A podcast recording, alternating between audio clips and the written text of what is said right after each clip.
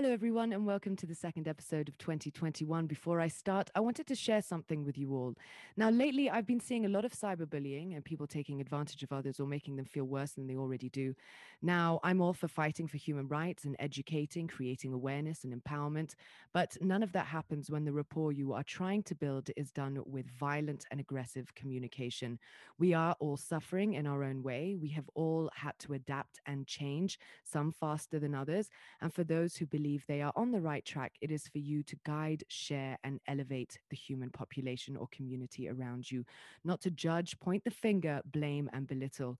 Now, on that note, I want to introduce our next guest, someone who works hard on bridging the inequality gap and fights hard for women empowerment.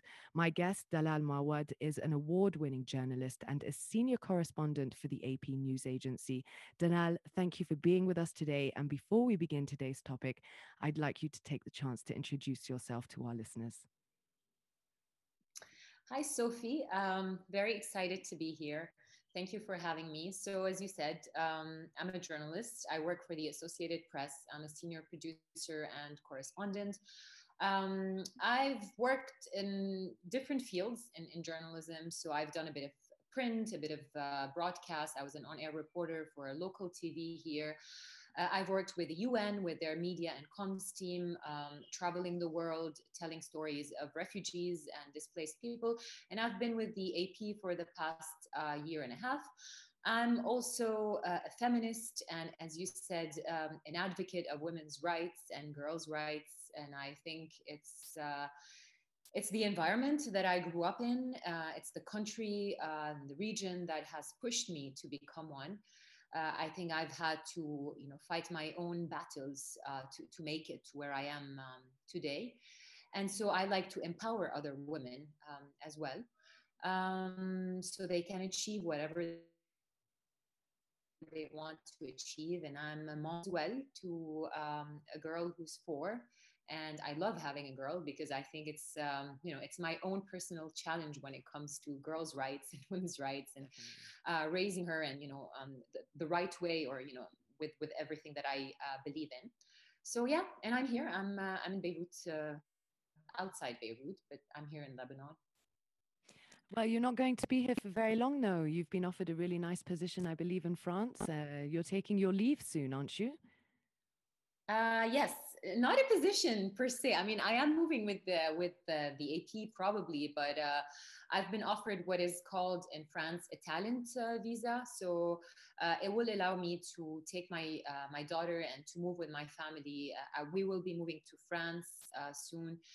Um, and it allows me to work and to live there. And the reason why I'm leaving is because I feel like I owe it to her. And as you know, things have been quite dire in, in Lebanon, and I feel like I can no longer protect her. I think the blast of August 4th was really a turning point. I've always wanted to leave. I, I was becoming cynical and really hopeless, but it was um, really that day I said, that's it. I, I need to make sure she's safe. She deserves better. Now, it's now time to move on to our topic, and it's a hot topic, and it sparked some controversy over the last couple of years. It's the Qatar and the GCC. Oh, plus Egypt. so, Dalal, since you've been covering this relationship for many years, um, can you give us a little uh, brief history as to why these sanctions were laid on Qatar to begin with? And what is this new rekindling of relations? And how long do you think this will last? Um, yeah, so for those who don't know, um, there were four countries, um, uh, namely Bahrain, Saudi Arabia and the UAE plus Egypt, as you mentioned, who uh, decided in June of 2017 to start an embargo. We're talking here about an airspace, a maritime, and uh, a land uh, embargo on uh, Qatar. And uh, they accused Qatar of supporting terrorism. Um, and they had a list of demands uh, back then to lift this, this embargo. Uh, these demands included shutting down Al Jazeera, the uh, media network. Uh, it included uh, cutting ties with Iran, removing Turkey's military presence um, in, in Qatar and other um, demands. And so basically, um, in this group of four countries, you have mainly Saudi Arabia, who was worried about Qatar's growing relation with Iran, uh, Iran seen as Saudi's you know, uh, regional uh, rival. Uh, for the UAE, it was more Qatar's support to uh, groups such as the Muslim uh, Brotherhood, mainly for Egypt and for um, the UAE. Uh, Qatar is seen as supporting political Islam, the Muslim Brotherhood in Egypt, uh, and in, in other countries. Um, and Bahrain was just like Saudi Arabia, more worried about uh, Iran, and so they started this uh, this embargo, uh, hoping that Qatar would uh, make concessions, would cut its ties with um, Iran and, and Turkey, um, and you know to give in to these uh, demands. Three and a years, uh, more than three and a years, three and a half years now. Um, Qatar didn't really uh, give in, and we know that it tried to uh, bypass this uh, this embargo by uh, finding alternative routes uh, for supplies because it used to import about 60% from these uh, countries. Um, and it started building stronger ties with Turkey and, and Iran. There's an interesting New York Times article recently that said it was paying Iran $100 million a year uh, to find, you know, alternative routes uh, for its uh, airplanes. Uh, so it was costly, but it found a way uh, out. It was also uh, trying to build stronger economic ties with Europe, for instance, with, with Germany. Um, and it was also still relying on its gas reserves the, the third largest in, in the world, to keep its economy going, also working on, you know, uh, internal production, its own food security. And despite, you know, the, the fact that this embargo was costly for its economy, it, its economy was still um, growing. Um, until, yeah, I was just going to say to you, I mean, Qatar is quite an affluent country to begin with. I mean, having this embargo on it didn't necessarily um, have an effect like it did it it will on Iran or Lebanon or Syria. You know, these were not sanctions. It was more like an, an embargo, right, on your on your. Um, as, as we said, the, the, the borders, etc. But they also cut all economic uh, relations with uh, with Qatar. And as I said, it it was important because when you're importing 60% of your needs from these countries all of a sudden you know your supply route is cut. But what they did is they found these alternative uh, routes of, um, of supplies and they were importing mainly from turkey and, and iran. And um, actually they grew uh, closer to these um, two countries. And even qatar's emir uh, used this to gain popularity uh, the qataris when you talk to them they would say this was a stab in the back uh, you know from these gcc uh, countries um, now the timing now is interesting. So why after three and yeah, this is this is why I just wanted I wanted to ask you one thing. Now, do you believe, or I, I know it's very hard uh, to to take your opinion, and being a journalist, um, it's we t- we tend to like to to give both sides of the story and remain unbiased. But um, I think it would be interesting to know: Do you think that this was done to appease the U.S., and if so, shouldn't this be something that propels the Arab world forward instead of it trying to pander to the West? Hmm. I mean, it doesn't have to be uh, necessarily an opinion. I, this is uh, my analysis, and a lot of people were saying this. Is um, as I said, the timing is interesting because this is the end of the Trump's uh, administration.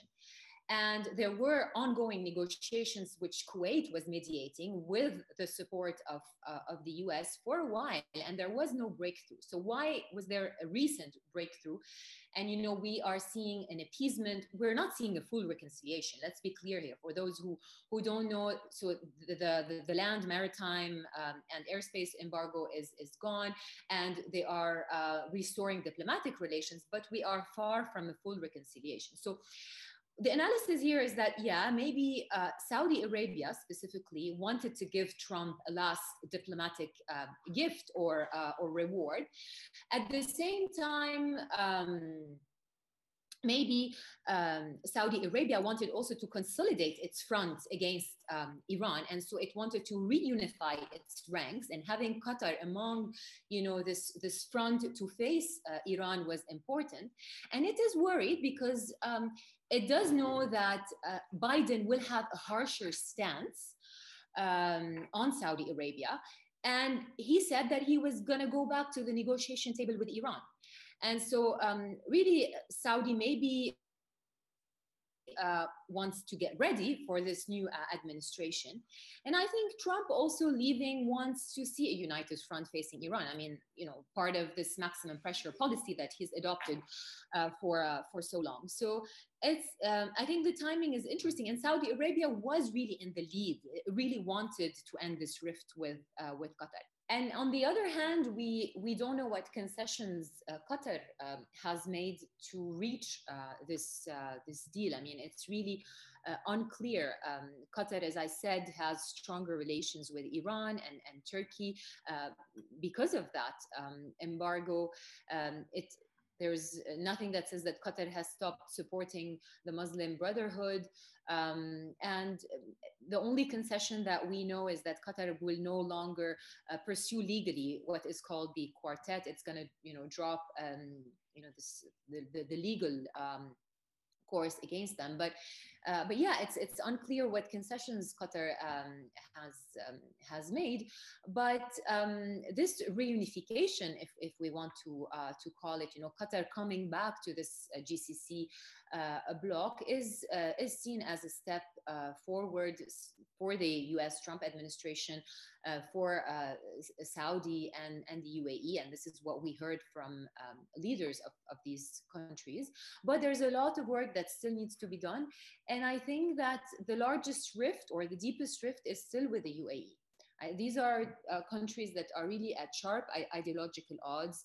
Um, they are uh, pitted against each other's in regional conflicts. Take Libya for um, for example, and the UAE is really worried about you know Qatar's support to the Muslim um, uh, Brotherhood and you know other um, um, political, you know, political Islam um, uh, groups.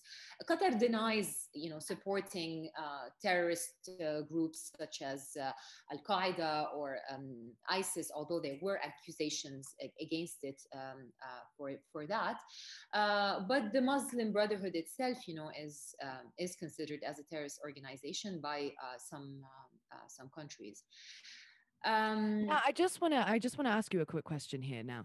Uh, what's what's what's interesting the most is that you're saying to me that the UAE is the one that seems to have a larger conflict or a larger rift or a larger ideological. Um, they can't seem to agree with Qatar. However, Saudi being this driving force and wanting to create this peace, and you did make a, a point to say to me that this could be maybe a gift to Trump before he leaves. Now, mm. uh, my question to you is one uh, Saudi has done a lot of stuff in the last four years since Trump has been pres- uh, president. They've been given a lot of leeway. They've got away with assassinating um, a high ranking journalist. Um, yeah. why, my first question is Could this be a way to cover all that up and say, look at us, we're, we're trying to do peace, we're, we're trying to move forward, we're trying to rekindle our Arab ties, and uh, the UAE making peace with Israel is, is sort of this, this way of saying, you know, uh, arms up. We're not here to create more conflict. However, Qatar, on the other hand, making uh, talking with Turkey. We saw Qatar uh, in Iran as soon as uh, Qasem Soleimani was was was assassinated as well. They were there two days later. So, I, I, as a journalist and as a person and as a human being, we should be talking, all of us talking to each other anyway. We're in a region where if we do not talk to each other, we have seen how quickly um, uh, embargoes are laid on, sanctions are laid on, and conflict uh, comes to comes to play. Now, do mm. you do you find yourself um, as a journalist witnessing this, thinking this is uh, maybe a path to um, unification, to tolerance, to be able to maybe sit at a drawing board and start to really map out and hash out how we want to move forward in the next couple of years? Or do you think this is all um, a facade and something deeper is going on and uh, these ties could easily, easily be uh, um, severed within a matter of minutes? I mean, if you ask me as, as an Arab and an individual living in this region, I don't think anyone wants to see more conflicts, right? And, and we, no one wants to see this rift on, ongoing. uh, before I answer your second uh, suggestion, what I think is more realistic, because as I said, I think the path is still um, it's it's a long way to go. We're not even near full reconciliation. I think that Saudi Arabia and the other countries just realized that, you know, um, this boycott largely failed to achieve its initial uh, objective, which was to put uh, pressure on, on Qatar to cut its ties with, with Iran and you know the the Muslim, the Muslim Brotherhood. Um, its support to, to, to these groups, um, which, by the way, are seen as a domestic challenge for countries like Saudi Arabia and the UAE and Egypt, right? So they, they, they want to avoid other countries supporting uh, similar groups because this is a domestic uh, challenge. But I think, uh, no, I, I, I, wouldn't call it a, a facade. And I don't think Saudi Arabia is trying to uh, distract from what's what are other things it's it's doing in, in the region whether it's you know uh, oppression or killing of journalists or its involvement with with the UAE and, and Yemen and other conflicts in in the region I um, really think it's it's it it wanted to end this rift because it makes more sense to have a united front against Iran, and this is what by, uh, this is what Trump um, uh, wanted uh, as well. Um, and they've realized that actually, you know, the, the this embargo was counterproductive. Uh, Qatar ended up becoming closer to uh, to Iran and um, and Turkey. But is it really uh, the beginning of, of the end of this rift? Maybe but i think there's still a long way to go and there are no guarantees. And i think more problems are going to emerge. And as i just mentioned i mean these countries are against each other not not just when it comes to these issues but as i mentioned like in libya you know the, the qatar and the uae are supporting two uh, rival um, uh, governments. Um, there might be economic interests uh, as well. Uh, for instance you know um, Egypt is clearly interested in economic development and economic uh, ties. Um, but it's still unclear. I think it's just too soon. This is my answer. I think we need to wait and see uh, where this is going. Even the agreement uh, they reached uh, recently in, in, the summit last week. Um, I mean, we haven't seen the, the full uh, declaration, the, the content of it, but it also sounds like uh, not much is, is, has changed. You don't see any clarity on a lot of issues. It's just okay. We're restoring diplomatic relations. We're stopping the embargo. We are together, hugging and taking pictures. But have we really resolved like the deep issues that have pitted us against each other? I don't think so. So, and the, as I said, even the leaders of these countries, the UAE and, and Saudi, have said that you know there's a long way to go. And i think um, the, the people also like the qataris i don't think they're going to easily forget what what happened. As i said uh, they considered this as a stab in, in the back how like overnight you know they were put under this um, embargo. And it's why probably the popularity of the emir rose because he was really able to manage this this crisis rather successfully. Um, and I don't know if you remember the pictures of people rushing to grocery shops and supermarkets. My my brother really my brother lived in Doha actually uh, when this happened, and uh, he was actually taking pictures of um, the supermarkets, and nearly most of the products, or nearly all of the products, were from Turkey. So mm. uh, uh, I am. What kind? And you know, Anwar, uh, Anwar Gargash, the, the the Minister of Foreign Affairs, said we have a lot of work to do. We still have a lot of work um, to do. Everyone is aware that this is just a positive step forward, but it's uh, they're nowhere near a full reconciliation. That's for sure and and I and uh, the thing is the reason why I, I'm focusing on being a facade is because as you said, I mean, even in a relationship between you and your husband or between you and your boyfriend, you can't just say, yes, no, we don't want to fight anymore. You know, we're just going to go on pause. Um, when you have issues that you need to talk about or you need to bring up or you need to to to heal from, you know, that's why we have therapies.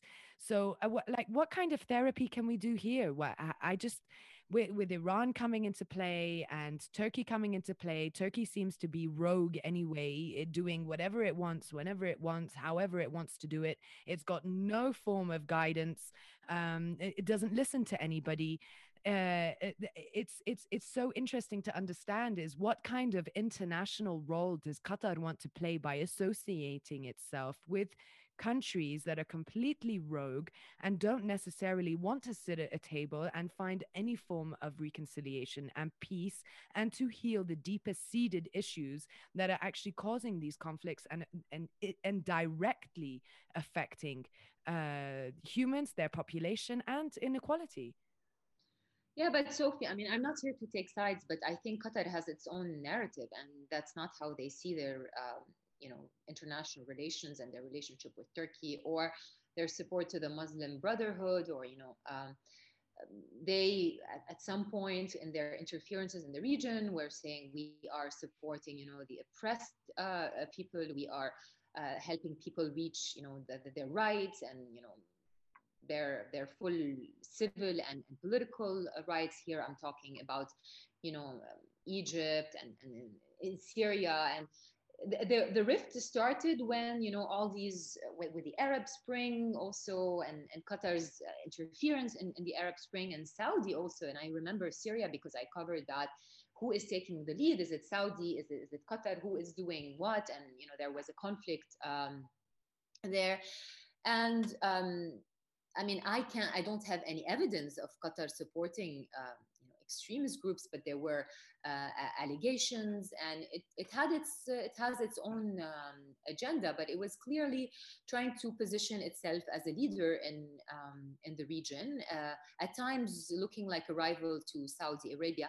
Today, you you have the UAE also taking you know that uh, that seat in, in the region. It's no longer just Saudi, Qatar, and the UAE is involved politically also in various conflicts and um, in the region. So it's, I mean, you have two different uh, narratives, and the way they, the Qataris look at this is that this embargo was was unfair. We we don't support uh, terrorism. We have our reasons for, you know, maybe supporting the Muslim uh, Brotherhood um, and for maintaining relations with with Turkey. Turkey has a military presence in in Qatar and economic relations.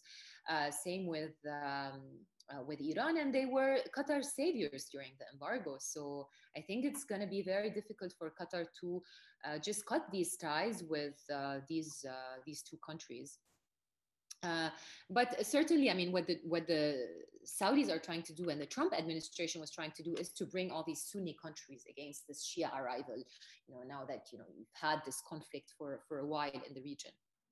Do you think uh, that when Biden comes into play, because we have mentioned it and you've mentioned it yourself, you know, that it's he's going to want to bring Iran back to the drawing board. He is going to try to approach Iran, you know, back mm-hmm. in the way that Obama did, in order to try to create some form of global peace, in order for for all of us to sort of live and understand where we are and how we're going about our life.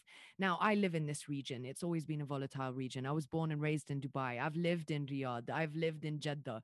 Um, I I know the GCC more than I know the Levant, and I'm half Lebanese. Uh, so I think what is interesting to me is do you think that Qatar can now maybe come out as a player that maybe mediates between the West and Iran and Turkey? Maybe that could be a role that it could find itself playing. Qatar, Qatar is uh, so. Just to answer your first question, I do think Biden will have a different uh, policy, and this is why I think the Saudis were in a rush to really consolidate their position and maybe try to you know have a, be on good terms also with the Biden ad- administration by having this uh, unified front because they're worried he's going to have a harsher st- stance towards Saudi. As you said um, Trump ha- had a different attitude with Saudi Arabia and uh, you know it was just a free card on on so many um, issues. Um, and I think Biden has expressed various times that he will sit on the negotiation table again with Iran, and we expect this uh, uh, to uh, to happen. Um, now, I think on your uh, second question, whether Qatar is is going to be a player or a mediator, I think Qatar is already a player and a mediator. Uh, Qatar has been uh, a very important mediator when it comes to the conflict in Afghanistan and the talks between the Afghans and, and the Taliban. Um, and this is, you know, dates back years ago when I was working at Al Jazeera and I was in, in Doha and I covered, you know, various of these meetings. Um, uh, Qatar has tried to play a mediation role in, in Syria as well, although it was uh, um, involved.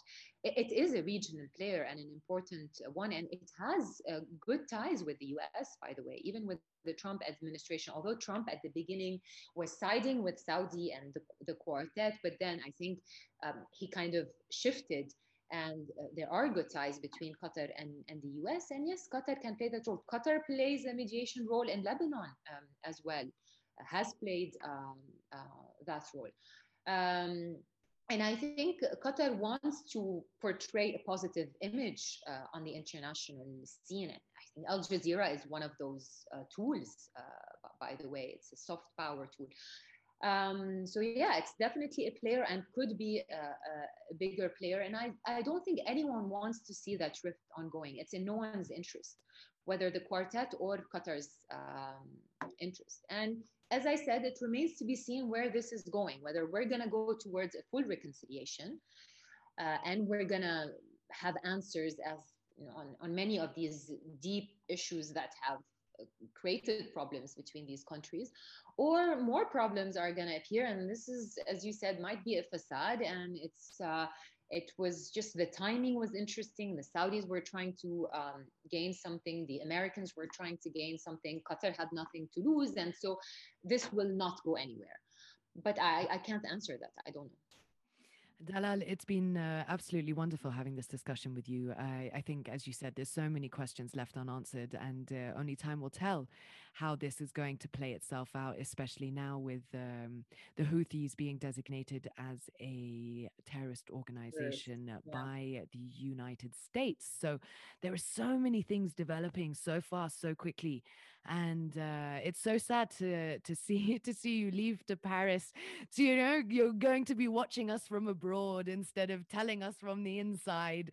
So I'm definitely going to have to hit you back up to see what it looks like from over there.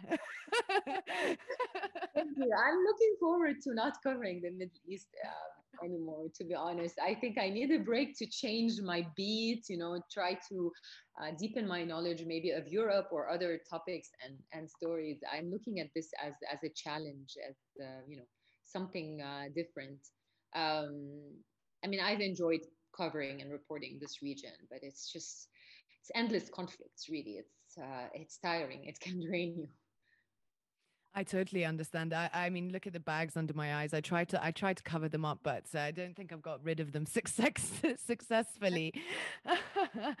so Dalal, I'm going to let you go. Uh, I know how uh, busy you are. I just wanted to say to our listeners again, um, you can find her on Instagram and definitely very active on Twitter, Dalal Mawad. Um, that's M A W A D uh, just so you don't spell it any differently. And for everybody listening, if you've enjoyed what you've heard, we are a crowd funded organization, free of editorial, free of limitations, and we want to remain that way. So we require funding. If you want to make a one time donation or you'd like to be a member, you can find all the information on levantx.com. Now, we want to give one more thank you to Dalal. And Dalal, I want to ask you one last thing because I always leave my podcast um, with my guest and the listeners. You have their attention. Is there anything that you would like to leave with them today? Oh, wow. um, I know this past year has been really um, difficult on, on everyone, especially the, the Lebanese. So, um, um, just want to say that I do hope the next year uh, will just be easier and um, we get out of this myriad of crises that we've been struggling with. Um, I hate to say that I'm very skeptical about seeing the light at the end of the tunnel, but I do hope I'm wrong. Um, nothing, just want to say that I just hope for better days because this is still January and there's a long uh, year ahead of us. And it feels like it's the fifth quarter of 2020 so far. it doesn't feel like it's a new year um, nothing. Yeah, just wishing for better days because I know the Lebanese have been through a lot, and I'm maybe privileged to be able to leave, and some people want to leave but cannot. And I um, just want to send strength and love to all those who have chosen to stay. I know this is very brave of them and I admire them. I've tried for so many years and I think I'm uh, ready for a break. um, yeah, that's it. And thank you for tuning in. And it was a pleasure. Dalal, thank you so much. And uh, everybody.